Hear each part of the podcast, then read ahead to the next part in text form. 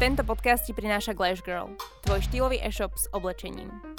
Ako inak začnete ďalšiu epizódu, teda našu cestovateľskú, než slovami ahojte, vítajte pri ďalšej o, časti, pri ďalšej epizóde nášho travel podcastu, kde sa opäť budeme baviť samozrejme o cestovaní a ja som veľmi rada, pretože dnešným hostom je Mimi Candy Pelikán, je to Slovenka, ktorá už niekoľko rokov žije na Bali, podniká tam a súčasná situácia ju teda dovedla sem, trošku sa zasekla na Slovensku, ale ja som rada, lebo kvôli tomu sa my môžeme porozprávať, takže ďakujeme, že si prišla, Mimi, vítajú nás. Ďakujem za pozvanie. Prvá otázka je teda, moja bola, že prečo ste sa vy zasekli na Slovensku Slovensku? No, my sme sem prišli ešte predtým, ako korona celá začala a nevedeli sme vôbec, že čo sa bude diať a doslova sme sa museli rozhodnúť z hodiny na hodinu, že či odletíme alebo neodletíme a možno taký ten prírodzený inštinkt a môj put e, nás nakoniec e, zastavil tu. Dnes to, dnes to beriem ako také dobré rozhodnutie, aj keď samozrejme, že veľa ľudí sa tomu čuduje, že sme tu ostali, ale pred tým rokom nikto nevedel, že čo, čo to bude, ako sa tak choroba vyvinie, či to bude postihovať aj mladých alebo iba starších ľudí, tak eh, a byť v ochorení v Indonézii, v takej nemocnici, čo nikdy nie je úplne najľahšie, tak sme sa nakoniec rozhodli, že, že zostaneme tu. Aká je aktuálna situácia teraz na Bali? Ty si určite s niekým spojený, nejaký sú tam nakazení. Ako je tam napríklad s vakcináciou? Už sa tam očkuje? Ešte sa tam neočkuje. Um, oni majú denný, čo som pozerala minulý týždeň, tak okolo 500 prípadov denne. Uh, sú to väčšinou lokálni, tých, tých, tých, uh, tých expaktov, čo tam žije, je strašne minimálne, minimálne množstvo. Ale, ale čísla tam sú, preto je Bali úplne zavreté. Ty tam podnikáš koľko rokov už? Ja už bude 7 rok. Máš tam uh, gastro a v podstate ubytovanie, čo sú dve oblasti absolútne zasiahnuté cestovným ruchom, čiže ako v podstate teraz funguješ? Alebo ako to môžeš povedať, že čo sa teraz deje tam a čo musíš ty robiť tu? Alebo ako to teraz je? To, tie ubytovacie zariadenia sme pretransformovali na úplne iný model podnikania a začali sme vlastne s dlhodobým prenajmom, no, nakoľko denný bol absolútne, absolútne pozastavený a vylúčený.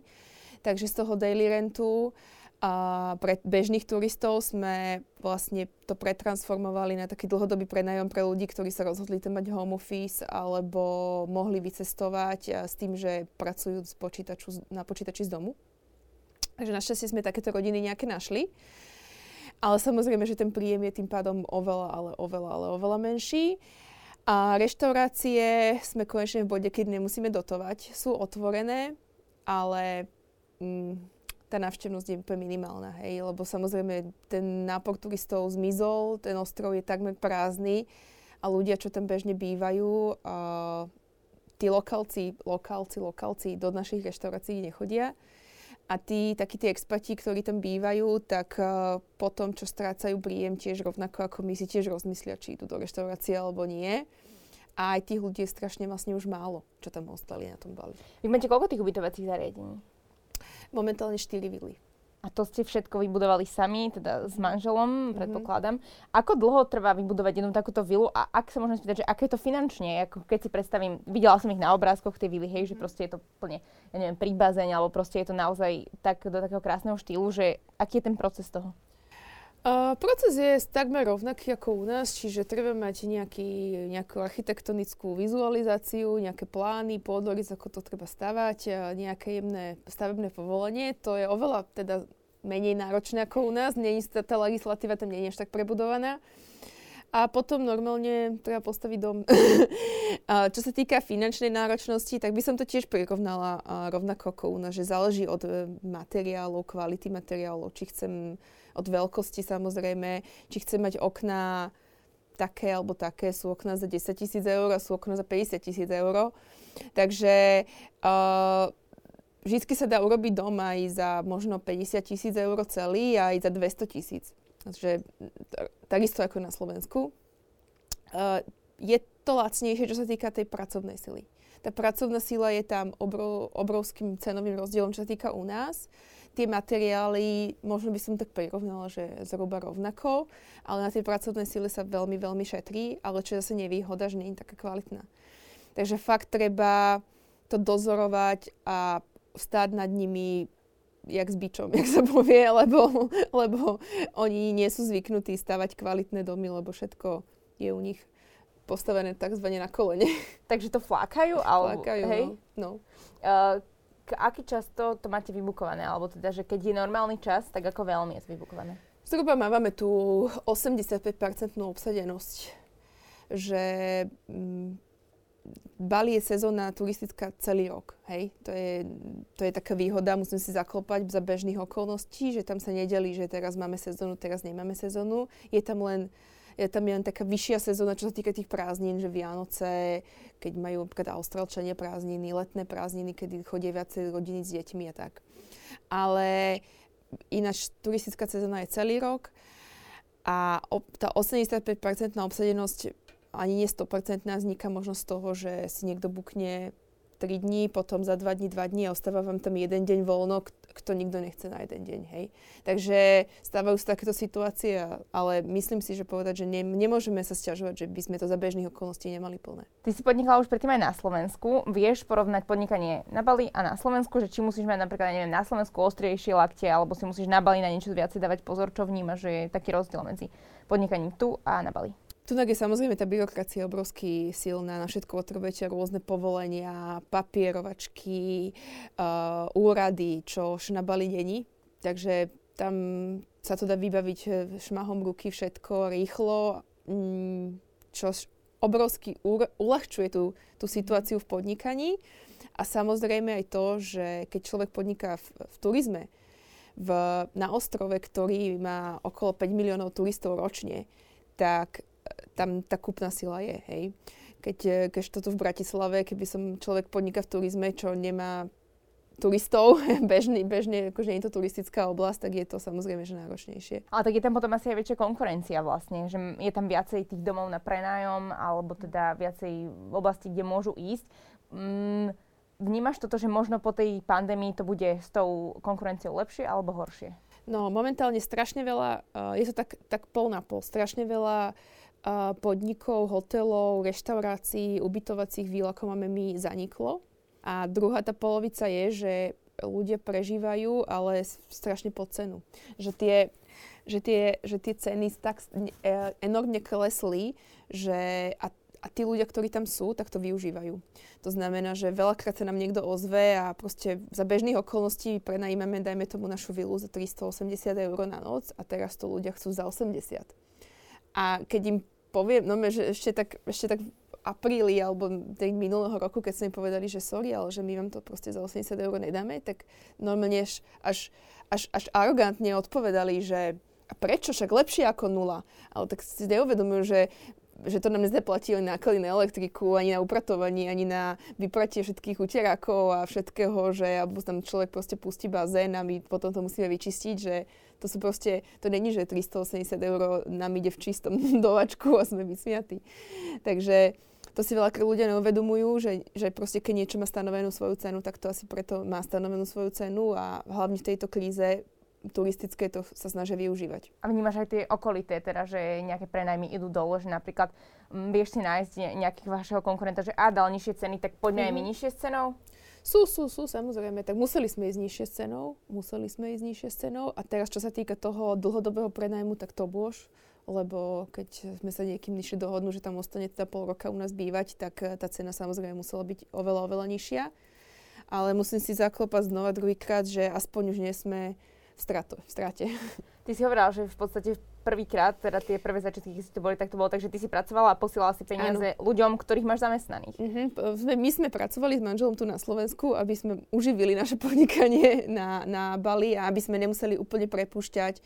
Lebo keď niekým robíte tak toľké roky a viete, že tí lokálni ľudia nemajú ani na to, aby si kúpili balík ríže, bez toho, keď vy, vy nedáte tú výplatu, lebo nikto v živote ich tam už na novo nezamestná v, v tomto systéme, aký teraz tam je, že tam sú bez turistov. Že ten, kto teraz stratí prácu, tak si novú nenájde absolútne. Takže sme samozrejme tie výplaty museli jemne okresať, ale, ale tých najbližších si drži, držíme. No. Koľko môže zarobiť taký napríklad jeden váš zamestnanec na Bali? Ja neviem, že vám tam presne takto čistí bazény alebo pere uteráky. Aký tam, mm. Ako tam oni majú výplatu? Tak taká, napríklad taká maid, ktorá upratuje takto naše vily, máva okolo 250-300 eur mesačne. A v tomto sú oni pracovití zase? Ja neviem, mm-hmm. či sa dá porovnať, že tie stavebné práce im moc nejdu. Hej, tie stavebné práce im moc nejdu, ale čo sa týka upratovania, tak to, to sa dá. Ale samozrejme tiež si to treba vycvičiť a vychovať. Jak sa povie, treba ich naučiť, aké sú tie vaše štandardy a čo od nich očakávate. Keď nájdete proste slečnu, ktorá nikdy predtým nepracovala mm, v hotelierstve alebo v tom, takomto, takomto svete, tak mm, nevie možno, že sú to tie štandardy, ale, ale oni sa veľmi rýchlo učia. Oni chcú prácu, takže oni sa naučia a nie sú vôbec leniví. Máte tam aj nejakých ľudí zo západu, napríklad zamestnaných? Uh, máme. V reštauráciách sú v manažerských pozíciách iba Taliani. No vlastne mm-hmm. pán manžel asi. Mm-hmm. Či je nejaký rozdiel medzi tými ľuďmi, alebo teda lokálcami, ktorí tam pracujú a tými ľuďmi zo západu, možno ich nároky? Samozrejme, že ten, ten, ten, ten západniar, ako by sme to nazvali, alebo Európán, má iné nároky, lebo chce byť viac ohodnotený, ale sú pozície proste v práci, ktoré ten lokálec nechcem povedať, nechcem ich podceňovať, že by, že by to nedokázali urobiť, mm-hmm. ale nemajú na to skúsenosti mm-hmm. a nevedia o tom. Ne, málo lokálnych ľudí má skúsenosti, ako viesť taliansku reštauráciu, ako má vyzerať ten štandard toho talianského jedla, keď sú není z Talianska. Preto v tých manažerských pozíciách máme práve tých, eh, tých, tých talianských manažerov. Takže myslím si, že to je také... Ale nechcem ich zase podceňovať, lebo je veľa, veľa šikovných uh, lokálnych indonéskych ľudí, ktorí aj vyštudovali školy, niektorí vyštudovali aj v zahraničí a sú vo vedení veľkých hotelov, veľkých reštauráciách, veľkých reštaurácií. Takže sú. Je ich, je ich málo, tých takých ľudí, ale, ale sú. Teraz sa veľa ľudí napríklad aj zo západu teda o, stiahuje alebo tak dočasne m, presúva na Bali. Aký majú na to názor tí lokálni? Že či už to není také, lebo už v niektorých článkoch alebo v niektorých médiách trvajú, že proste Bali je už preplnené a že je tam už aj bordel, že je to taký už naozaj západný štýl života. Ako to možno vnímajú oni, ako to vnímaš ty? Uh, možno, že tak dva roky dozadu to bolo práve v tom bode, že, že už aj tí domáci boli vlastne otravení tými turistami, že už niektorí, nie všetci, ale niektorí začali dávať najavo, že, že, že nás tu veľa, že, že tu rozklikujeme, rozťahujeme a neviem čo. Naopak dnes, keď vlastne Bali kompletne stratilo všetkých turistov a všetkých mm, Európanov, všetkých Austrálčanov, všetkých ľudí, ktorí tam vlastne nosili peniaze, tak zistili, že vlastne bez nás, bez nás alebo bez týchto ľudí nevedia prežiť. Čo je ich nejaký biznis, ktorý môžu teraz robiť bez toho, aby to záviselo mm, na no, turistov? No oni v, v podstate žili na, na, na predeji ríže, hej, pestovali, boli pestovateľia, predávali, pestovali vlastne rýžu, rýžové polia, mali plodiny, uh, exotické ovocie. Lenže tým, jak sa obrovsky stavalo Bali, tak oni vo veľkom predávali tieto pozemky. Každý lokálnec vlastne mal nejaký pozemok, na ktorom mal tú svoju obživu, nejaké to rolníctvo, nejaké, nejak, niečo robil ale zistil, že namiesto toho, aby som ja teraz celý rok obrábal to rýžové pole a makal tu uh, jak, taký, jak taký múkel na tom, na tom poli, je lepšie pre mňa ho prenajať to pole, postaviť tam hotel, lebo pôdu on nemôže akože predať. Uh, um, my nemôžeme kúpiť ich pôdu. Takže my aj naše vily máme postavené na prenajatých pozemkoch. Hej, to je akože taký, akože máme, máme to prenajaté na 50 rokov, hej, takže uh, nikto nám to do 50 rokov zobrať nemôže. To oni majú, ne, pardon, oni je, majú nejaký zákon? Alebo to je zákon. Uh-huh. Uh, iba Indoneščan môže kúpiť, môže to byť Indoneščan z Javy, z, môže to byť zo Sumatry, môže to byť čo, ale ne, nemôže vlastne nikto mimo indonéského štátu kúpiť indonéskú pôdu. Má to aj nejaké že odvodnenie preto, aby sa to nerozpredávalo, alebo že či to majú nejak v tradíciách, mm-hmm. proste si to chcú zachovať mm-hmm. asi predpokladám, hey, že pre seba. Môžem sa spýtať aj na tú cenu, že napríklad na 50 rokov asi to nemáte zaplatené dopredu. Máme. Máte to zaplatené? Mm-hmm. a koľko to, uh, môžem sa spýtať, nie, ako nemusíš no. hovoriť, uh, môžeme to potom... Vieš čo, to záleží samozrejme tiež od lokality, veľmi, mm-hmm. veľmi. Ale m, mm, napríklad tá Saltivilla, čo som ti posielala, tak ten pozemok nie je až tak extra veľký a ten stál na tých 50 rokov okolo 70 tisíc eur. A keby ste jednoducho odtiaľ odišli, tak stále to máte zaplatené, príde niekto ďalší a... Keby, e, my, my sme držiteľom tzv. leaseholdu, to znamená, že my sme opravnení užívať a, a pra, používať ten pozemok 50 rokov. Čiže my keď ho teraz, najmä tomu, používame už 5 rokov, tak stále máme ešte 45 Takže my, keď budeme chcieť niekomu predať náš dom, tak môžeme mu predať hodnotu toho pozemku zvyšného 45 rokov plus hodnotu nášho domu. Hej? Takže my si na to môžeme akože vypýtať peniaze, môžeme to podstúpiť a odpredať niekomu, kto to chce kúpiť. To v podstate odovzdáte ďalej. Celé to odovzdáme ďalej, čiže ten leasehold sa dá prepísať na inú osobu a dokonca máme predkupné právo na, na ten pozemok po tých 50 rokoch. Čiže po tých 50 rokoch on, ten majiteľ, ho môže niekomu inému predať až vtedy, keď my povieme, že ho nechceme môže povedať, že nám ho teraz dá za 5 miliónov eur a my povieme, že nechceme, akože môže, hej, tam není nejaká cena stanovená, ale, ale uh, máme predkupné právo, že musí sa nás prvých opýtať. Takže oni vlastne takto v podstate zistili, že na tých, že aj keď im to začalo... Že na tých pozemkoch vlastne, keď ich oni predajú, takto vlastne, lebo v podstate všetky vily, kde stoja, že tam bolo také rýžové pole. Akože, takže po Bali bolo jedno celé veľké rýžové pole, takže oni vlastne začali odpredávať tie pozemky a dostali peniaze. Niektorí to odpredali ako, na, ako my, že na 50 rokov, niektorí možno na 3, na 4 Niektorí podľa toho videli, že možno tá, tá lokácia sa stane lukratívnejšia za niekoľko rokov, takže nechceli to na dlhšie. Niektorí možno na 10, to neviem. Ale zrazu proste nemajú inú možnosť iba ako žiť z tohto.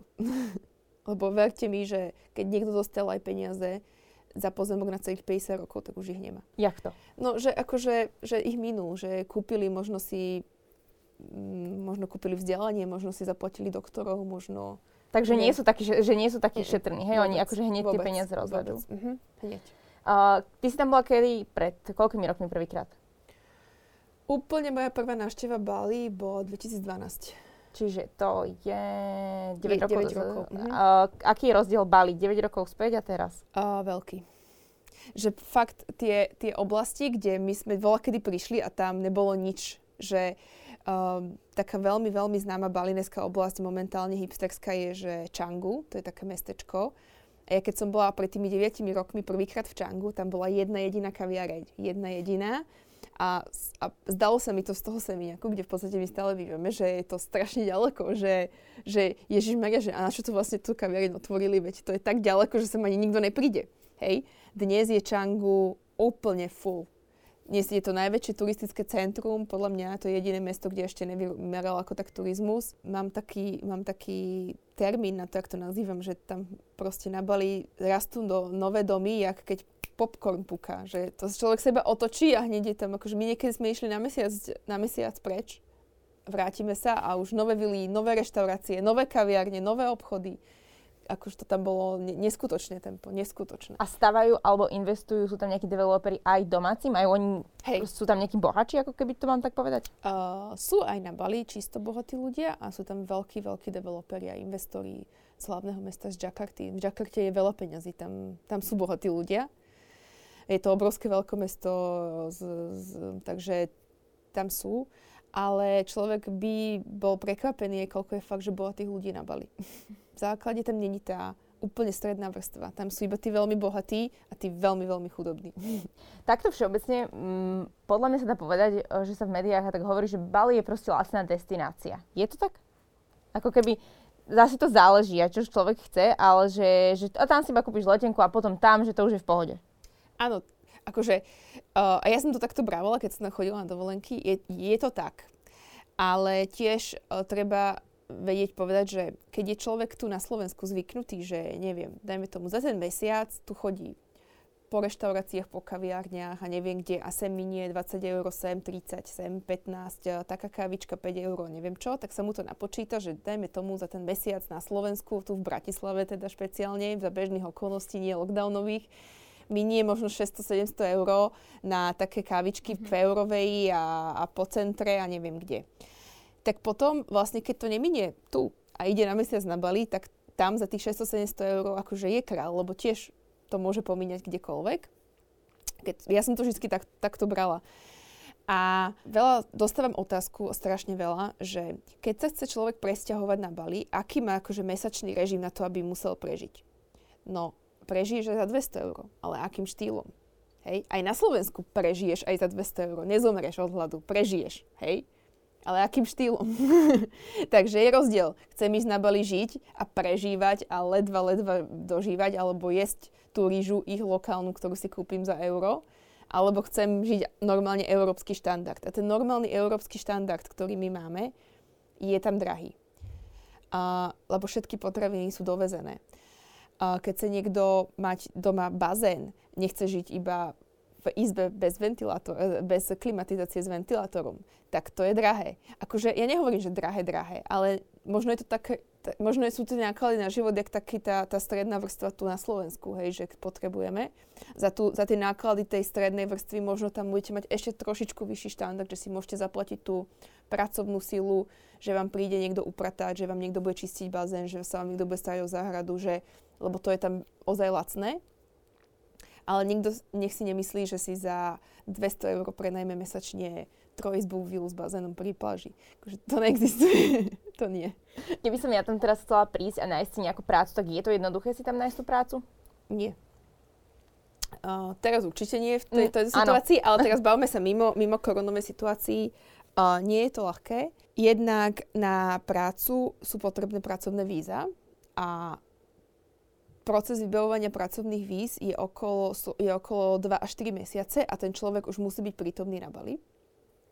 To znamená, že 2 až 4 mesiace ty musíš byť na Bali, ale nemôžeš ešte pracovať. Takže si musíš počítať náklad, že uh, potrebuješ niečo, aby nieč, tam... niečo, aby si tam prežila. Po tých dvoch, troch mesiacoch, keď si tie pracovné víza vybavíš, tie stoja na rok okolo 2000 dolárov. Takže treba počítať s tým, že tá práca musí byť taká, aby mi to vlastne e, zaplatilo v 90% alebo platiť tieto víza samozrejme zamestnávateľ, ale zamestnávateľ, keď do vás investuje 2000 dolárov na rok, tak s vami chce mať takú pracovnú zmluvu, že nechce, aby ste odišli po troch mesiacoch.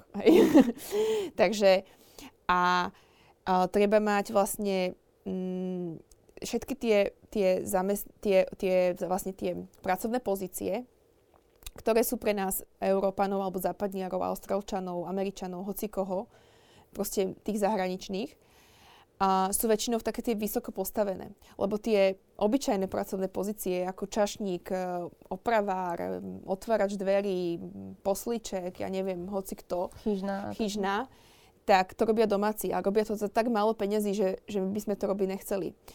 A tie vysoko postavené pozície, na ktorých si oni už vlastne tak potrebuješ nejakú kvalifikáciu, potrebuješ mať nejaké možno vzdelanie, potrebuješ mať hlavne úžasnú angličtinu, lebo málo kedy v tej vyššej pozícii potrebuje, nepotrebuješ rozprávať, tak uh, dá sa to. Samozrejme, že dá sa to, je tam strašne veľa takých ľudí, len je to trošku náročnejšie. Buď sú tie pozície obsadené, alebo tí ľudia sa tam držia, alebo sú tak náročné, že bežný človek sa tam v podstate úplne tak dostane. Ako my sa napríklad, ako my chodívame, že idem na leto na brigádu do Ameriky, lebo som vysokoškolák a nájdem si tam hociakú robotu a zarobím dvakrát toľko, ako by som zarobil na Slovensku, to tam neplatí. Nedávno sa stala teda na Bali taká udalosť, teda, že je smutná, že vlastne, že tam o, zomrela Slovenka, ktorú teda dobudala zrejme vlastný partner. Prekvapila táto o, informácia aj teba? Je tam bezpečne?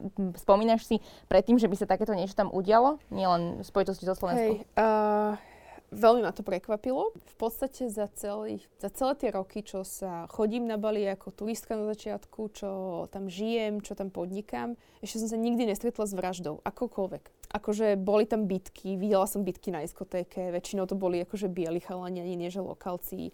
Videla som, uh, zažila som prepady Hej, je tam strašne, ale strašne mm, rozmohnuté, že mm, vlastne vám strhnú kabelku, keď idete na motorky za jazdy, takže to každý, kto príde na Bali, hovorím, v žiadnom prípade nie je kabelku na motorku, podsedadlo, podsedadlo, podsedadlo. Ja keď proste sa dám na motorku, dám si dole kabelku, dám si ju podsedadlo. Alebo si dám kabelku na tú bundu. V žiadnom prípade. Akože to tam je bežné. Je tam bežné uh, okradanie peňazí v, v zmenárni, hej, že v nejakej tej vlastne, nie, nie sa to povie, neautorizovanej zmenárni, že vás vlastne oruličkujú, či jak sa to nazýva. To áno. Ale takéto násilné činy, že by vyslovene, že niekoho prepadli uh, s nožom alebo niekomu ublížili na zdraví, dokonca teda vražda, som sa s tým stretla fakt, že prvýkrát. Ostala som z toho prekvapená. Ale na druhej strane, keď to potom tak človek analýzuje a je to vlastne, v, ako si ty hovorila, že to bol vlastne jej, jej priateľ, tak uh, si hovorím, že to nie je taká tá násilná vražda, že by vás niekto na, na ulici za, akože bez nejakého motivu proste zavraždil a išiel vás okradnúť, ale že to fakt asi malo také nejaké iné, iné, iné pozadie. Možno také pozadie, čo sa bežne deje všeli kde vo svete. Bo tie, tie vraždy zvážne sa dejú podľa mňa hoci kde aj u nás. Presne tak, že to vlastne nebolo to, že tam je nebezpečne mm-hmm. a že mhm. niekto si zmyslí, že ach, tak tuto je nejaká mladá Slovenka a idem no, do nej, proste, no. že to bolo tamto pozadie, len som to tak chcela vedieť, že či si niečo také zažila. Uh, ty už asi nebereš Bali ako takú dovolenkovú destináciu. Nie. Mne sa aj každý pýta, že a ty na čo potrebuješ chodiť inde na dovolenky, keď žiješ na Bali? A ja, že a ty na čo potrebuješ ísť inde, keď žiješ v Bratislave?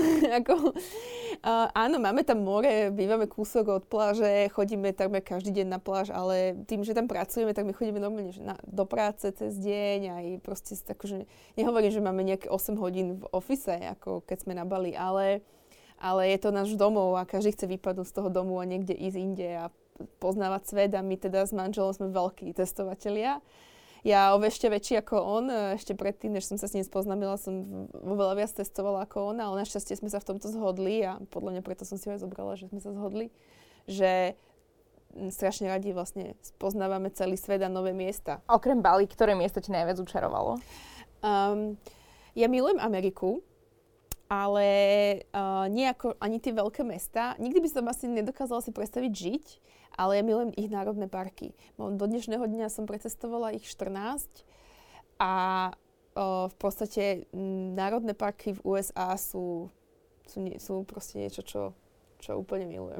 Takže Amerika, hneď mm-hmm. uh, za, uh, zabali. A ty si spomínala teda, že s manželom sa dala dokopy kvôli cestovaniu. On je Talian. Mm-hmm. Uh, ako žije slovensko-talianská domácnosť? Samozrejme, že asi je to už prispôsobené všetko, ale že či sú tam nejaké také veci, ktoré si si ty musela zvykať, on si musel zvykať? No, je to tak, že sa hádžu taniere? Nie, nie. On našťastie je taký celkom kľudný tanier, aj, aj, aj tanier celkom kľudný tanier. Nehádžu sa u nás taniere. Aj ke, keď sa rozčuli, tak, ale ja sa rozčulim, ja som Leu, takže to je jedno, či som talianka alebo slovenka, to ja dokážem veľmi, veľmi revať. Ale je to také smiešné, je to také, je to také funny, lebo aj tie Vianoce, aj tie všetky možné oslavy, čo máme, máme v podstate tý, také tie tradície prepojené a musíme mať všetko dokopy na stole a, a doplňame sa, doplňame, doplňame to. Dnes včera mala do, zrovna okolnosti moja mama narodeniny a ona sama povedala, že ona chce mať talianské. Tak môj manžel varil, varil špagety bolognese a mali sme talianské antipasty a neviem čo. Takže uh, je to tak, akože tá talianská kultúra, tým, že sme obidva Európania, není až tak veľmi odlišná a veľmi vzdialená, takže to, a povedzme si, kto by nemiloval talianské veci. Že všetci ľubíme celý Moda, svet. Moda, jedlo, víno. Auta. Auta, takže akože ne, ne, nemám s tým nejaký veľký problém, skôr si myslím, že on sa musel viac prispôsobovať tým slovenským zvykom, ale zvykol si. A niektoré majú veľa radšej ako tie naše, že je to také pekné, jedine čo nevie pochopiť do dnešného dňa. A to už sme uh, manželia 6 rokov, že prečo uh, chodí na Mikuláša aj čert, že strašíme deti. Ty si spomínal, že si trávila veľa Vianoc aj na Bali. Čo je tam také tradičné, klasické na Vianoce? No, Bali ešte nejako také Vianoce nemajú. Lebo mm-hmm. oni mhm. sú hinduisti a hinduisti vlastne Vianoce ani, akože neoslavujú. O, samozrejme, že toho ducha Vianoc na tom Bali cítiť kvôli turistom a je tam taká, je dvojpercentná menšina kresťanov, aj lokálcov, je, sú tam dokonca aj kostoly dva. A dá sa ísť aj na polnočnú omšu. Nebola som, priznávam, ale dá sa. Ale, ale všetko je tam cítiť také komerčné všetci to prežívajú, že aj tí lokálci vám povedia, oni nosia mikulášske čapice, v tých reštauráciách sú postavené stromčeky, že vám povedia Merry Christmas, Merry Christmas, ale oni nevedia, čo to znamená. Oni si len myslia, že to proste je, ale, ale akože, ako v podstate možno všade, keď to, idete túto po nákupoch a po uliciach, že je to. Ale tá, to, ten reálny význam Vianoc oni nepoznajú, oni nevedia, oni možno niektorí lokálci nevedia, že vlastne že je to celé o nejakom narodení Ježiša a neviem čo, takže oni to vôbec netušia. A oni si myslia, že to je vlastne iba o tých darčekoch a o tom, že teraz akože máme holidays, ale, ale cíti to tam. No ale pre mňa bol najväčší ten zásadný problém Vianoc na Bali to, že jednak, že tam si ďaleko od rodiny a druhá vec je, že je tam teplo.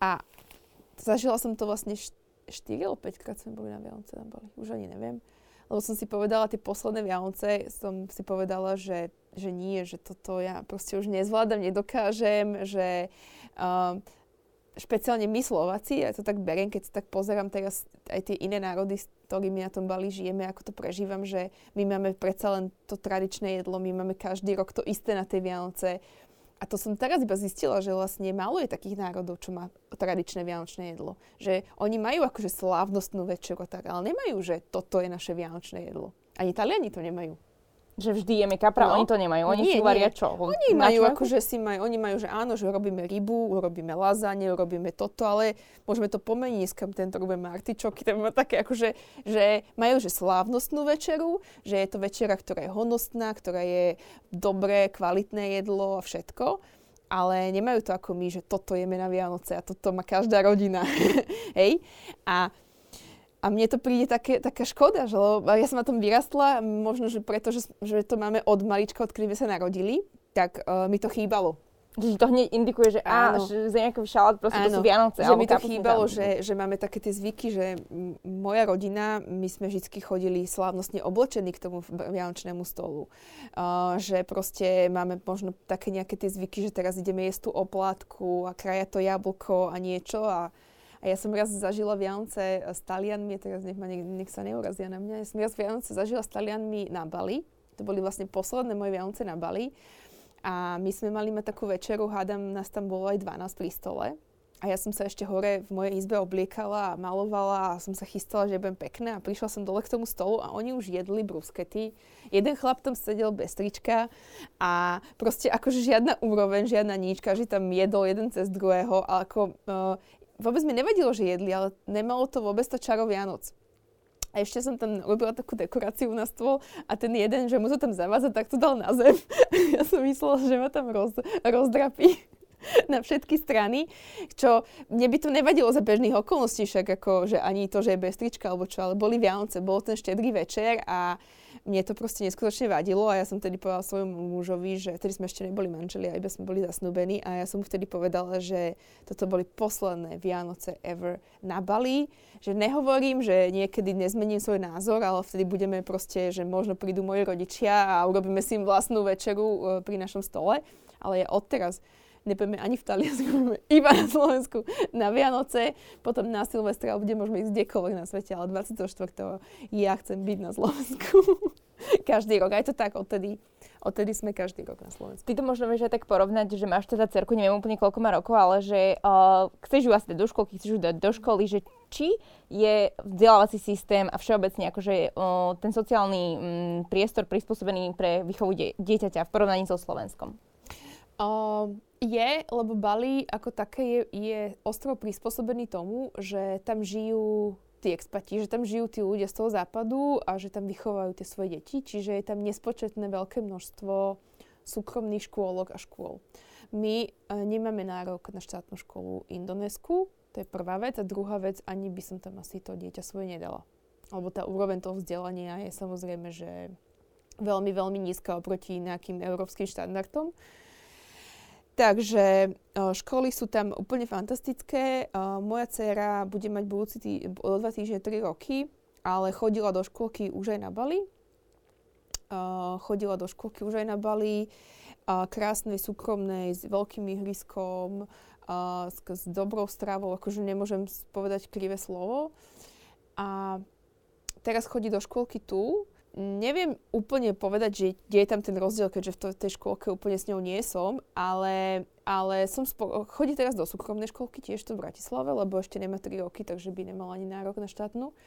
Ale myslím si, že obidve tie škôlky akože sú, sú veľmi, veľmi vyhovujúce. A čo sa týka školy, toho normálneho po, školopovinného vzdelania pre deti, tak tie súkromné školy na Bali sú medzinárodné. To znamená, že dokonca mám známych, ktorým deti chodia do tých medzinárodných škôl, ktorí sú kvalifikované v Európe, že napríklad v Taliansku sú pol roka a pol roka sú na Bali. A zisťovala som, že máme aj takú školu tu v Bratislave, že keby som ju chcela dať súkromne, tak vedela by byť pol roka na Bali a pol roka tu a na Slovensku, dajme tomu.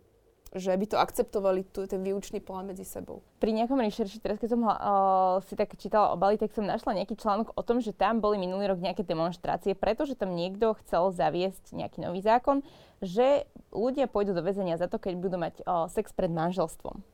Je niečo z tohto pravda? Áno. uh, Ako to v praxi vyzeralo? Alebo teda čo? No, uh, uh, takto. Indonézia ako taká je najväčší moslimský štát sveta. Hej?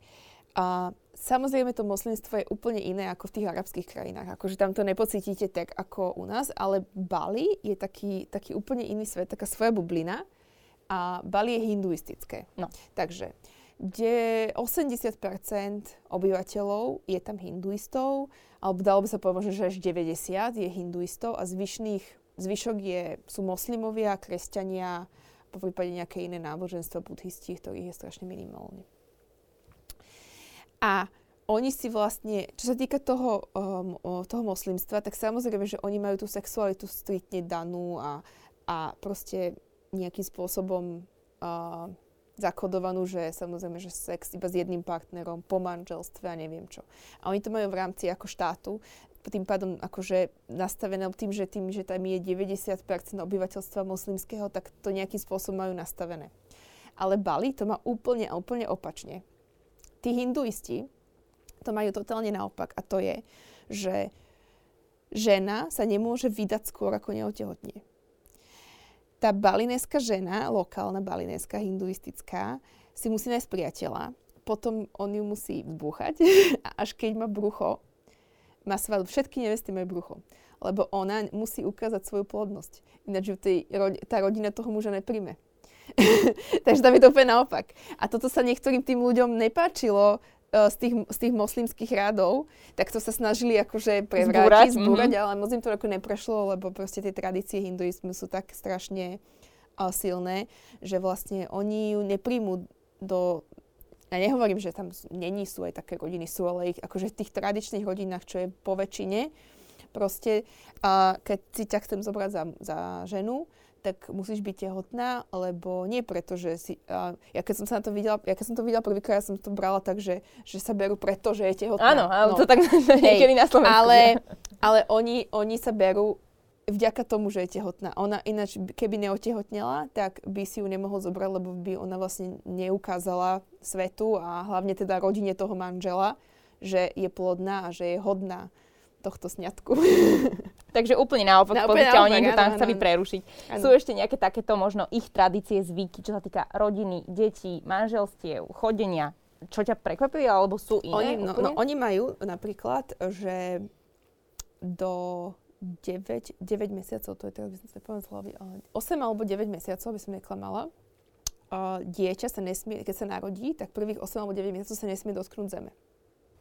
Oni ho stále takto nosia? No buď ho dajú na gauč, na postel, majú také lavičky, hoci kde proste dieťa sa nesmie dotknúť zeme, lebo by stratilo nejakú energiu alebo neviem čo. A keď má vlastne uh, tých 8 alebo 9 mesiacov, tak vlastne do, uh, robí sa taká špeciálna ceremónia, niečo ako krst u nás alebo také niečo, kde vlastne to dieťa sa vysvetí, posvetí a neviem čo a potom vlastne sa môže až dotknúť zeme.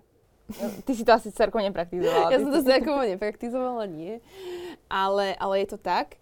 No a potom, čo je ešte veľmi tak zvláštna vec, je, že keď, um, uh, sa, keď sa stáva človek dospelým, alebo tá dospelosť, kedy nastupuje, tak vtedy sa uh, reže zub. Normálne vás dajú tak taký stôl, pri taký doktor a zažíva vám vlastne takto, akože takou pilkou odreže zub. Normálne, že odreže jeden zub. A to je vlastne akože vstup do, do dospelosti. A to je v koľkatých rokoch? To, to, akože, o, to nemusí byť, že v 18, niektorí to robia aj v 20, niektorí 24, niektorí tak nejak akože, tak medzi 18-25 tak to sú také zvyky, mm-hmm. ktoré akože tam... Akože, že, že je také, že to inde nezažijete, že... Aké máš ty plány do budúcnosti? Alebo teda, že či máš niekde vzadu úplne mienku, že vrátim sa na Slovensko, alebo proste Bali je úplne tvoj domov? Ako nedá sa to možno povedať Nedá sa teraz? to úplne povedať. Možno by som si v živote nevedela ešte rok dozadu predstaviť, že tu budeme rok, akože to je pravda. Takže, že ako hovorí človek eh, mení, pán Boh mení, svet mení, korona mení. Ale uh, chceme sa určite vrátiť naspäť na Bali. Myslím si, že aj ten rok bez turistov mu pomohlo tomu ostrovu a bude taký možno refreshnutejší, ako, ako, ako to bolo. Aspoň tú základnú školu by som chcela možno tej teda základnú školu mojej cery stráviť tam. Ako to bude potom, či ona sa rozhodne študovať niekde inde do zahraničia, na strednú školu, do Austrálie, do Ameriky alebo sem do Európy. To ja fakt neviem. Samozrejme, že potom už budeme musieť to riešiť ako rodina nebudem si ja dúpať, že ja chcem tu byť alebo čo, aké budú pracovné príležitosti ako sa bude vyvíjať ten cestovný ruch celosvetovo, vôbec netuším. Možno sa ani nevrátime na Slovensko, ani do Talianska, možno pojeme zase do nejakej úplne inej krajiny, u nás to je dosť možné. Takže to, to, to, to vôbec není zatvorené, takéto dvierka pred nami. Takže uvidíme, že čo, čo prinesie svet. Nemôžem vôbec plánovať, lebo vidíte, že dneska, v dnešnej dobe sa to ani vôbec nedá. Takže ja som otvorená všetkému. Ešte ma tak pri napadlo, že či oni tak napríklad piatkujú, alebo či oni sa tak zhromažďujú, tak ako my na Slovensku. Za normálnych okolností, že chodíme, ja neviem, ku kamošom na nejaký dom, byt, grilovačky a tak mm-hmm. ďalej, že či aj mm-hmm. oni sú takíto spoločenskí a plánujú si. Sú, sú, sú. Uh, sú spoločenskí veľmi. Uh, robia ceremonie, uh, robia ceremonie úplne, ale že úplne na všetko a vždycky po tých ceremoniách sú také oslavy, kde sa plánujú, potom robia si samozrejme normálne, že party. Akože tí mladí ľudia žijú ako my, že chodia na žurky, pijú alkohol, uh, chodia aj na diskotéky, niektorí menej, niektorí viac, rovnako ako u nás. Niektorí sú viac um, otvorení, niektorí akože... Uh, Není tam žiaden taký takéhoto tíne, taký ten tínežerský život alebo ten mladický život je tam úplne rovnaký ako je v Európe, že čo sa týka toho, že mám kamarátov, mám frajerku, mám zábavu, a ľudia chodia na krúžky, hrajú na, chodia na tance, dievčatá, chlapci chodia na hudobné nástroje, takže to, to tam akože normálne, že bežne funguje, že Čiže je to tam ako keby naozaj západný svet s úplne, že takou príjemnou východnou kultúrou. Mm-hmm ty ešte si predstavovala strašne veľa destinácií, tak daj nejaké typy za teba, ktoré by ľudia mali vidieť. Ktoré by ľudia mali vidieť? Tak ako som hovorila, tak tie národné parky, to je úplne, že, že môj top. Čo sa týka USA, tak určite Canyonlands, Arches, National Park Arches, to sú všetko, aj Canyonlands a Arches sú, sú v Utahu. Uh, Joshua Tree v Kalifornii, veľmi, veľmi úžasný, nádherný. A potom poďme ešte naspäť do tej Ázie, tak uh, ísť na také ostrovy, ktoré možno aj v okolitom Bali, že keď niekto príde na, na, na to Bali, tak nezamerať sa len na to Bali, ale vlastne počas tej dovolenky odísť na nejaké, o, na nejaké prílahlé ostrovy, čiže ísť možno na Lombok pre tých odvážnejších, uh, na Sumbu, čo je vlastne ešte, ešte vedľa Lomboku ďalej. Takže tam zažiť taký ten ešte, ešte viac lokálnejší život a nedotknuté pláže, možno na Sulawesi v tej Indonézii alebo na um, také ostrovy, ktoré nie sú až tak veľmi, veľmi turisticky uh, obývané. A ešte čo by som povedala, tak ja neviem, uh, strašne, strašne ďaleko, ale veľmi, veľmi exotická a nádherná dovolenka bola Bora Bora. Hej, letí sa tam, ne, to je tak ďaleko, že človek si povie, že ho to až odradí, ale, ale oplatí sa to vidieť. Ale Tahiti sú strašne krásne. A potom, ja neviem, Severná Európa veľmi pekne. Teraz sme boli v tom, v tom Norsku, Fínsko. Takže nádherné. A keď sa niekto vidí mať dovolenku iba, iba takú príjemnú, možno aj autom a keď sa trošku uvoľní, že verím, že, že tento rok sa bude dať, tak určite Toskánsko mám muža Taliana a bez ohľadu na to, že mám muža Taliana, uh, milovala som Toskansko už aj predtým, takže ísť do Toskanska je, podľa mňa každý by mal aspoň raz za svoj život. To nemáme až tak ďaleko. Mimi Candy Pelikán bola dnešným našim hostom. My, my, my ti veľmi pekne ďakujeme za to, že si prišla, že si si našla čas a teda budeme ti držať palce. Verím, že Bali sa čo skoro otvorí nielen teda kvôli biznisu, ale aj kvôli turistom a že sa všetko vráti do normálu. Tak. Ďakujem veľmi pekne. A vy nás samozrejme sledujte aj naďalej. Vidíme sa budúci štvrtok, stredu, neviem, ktorý deň to presne pozeráte, tak sa majte krásne. Čaute. Čaute. Tento podcast ti prináša Glash Girl, tvoj štýlový e-shop s oblečením.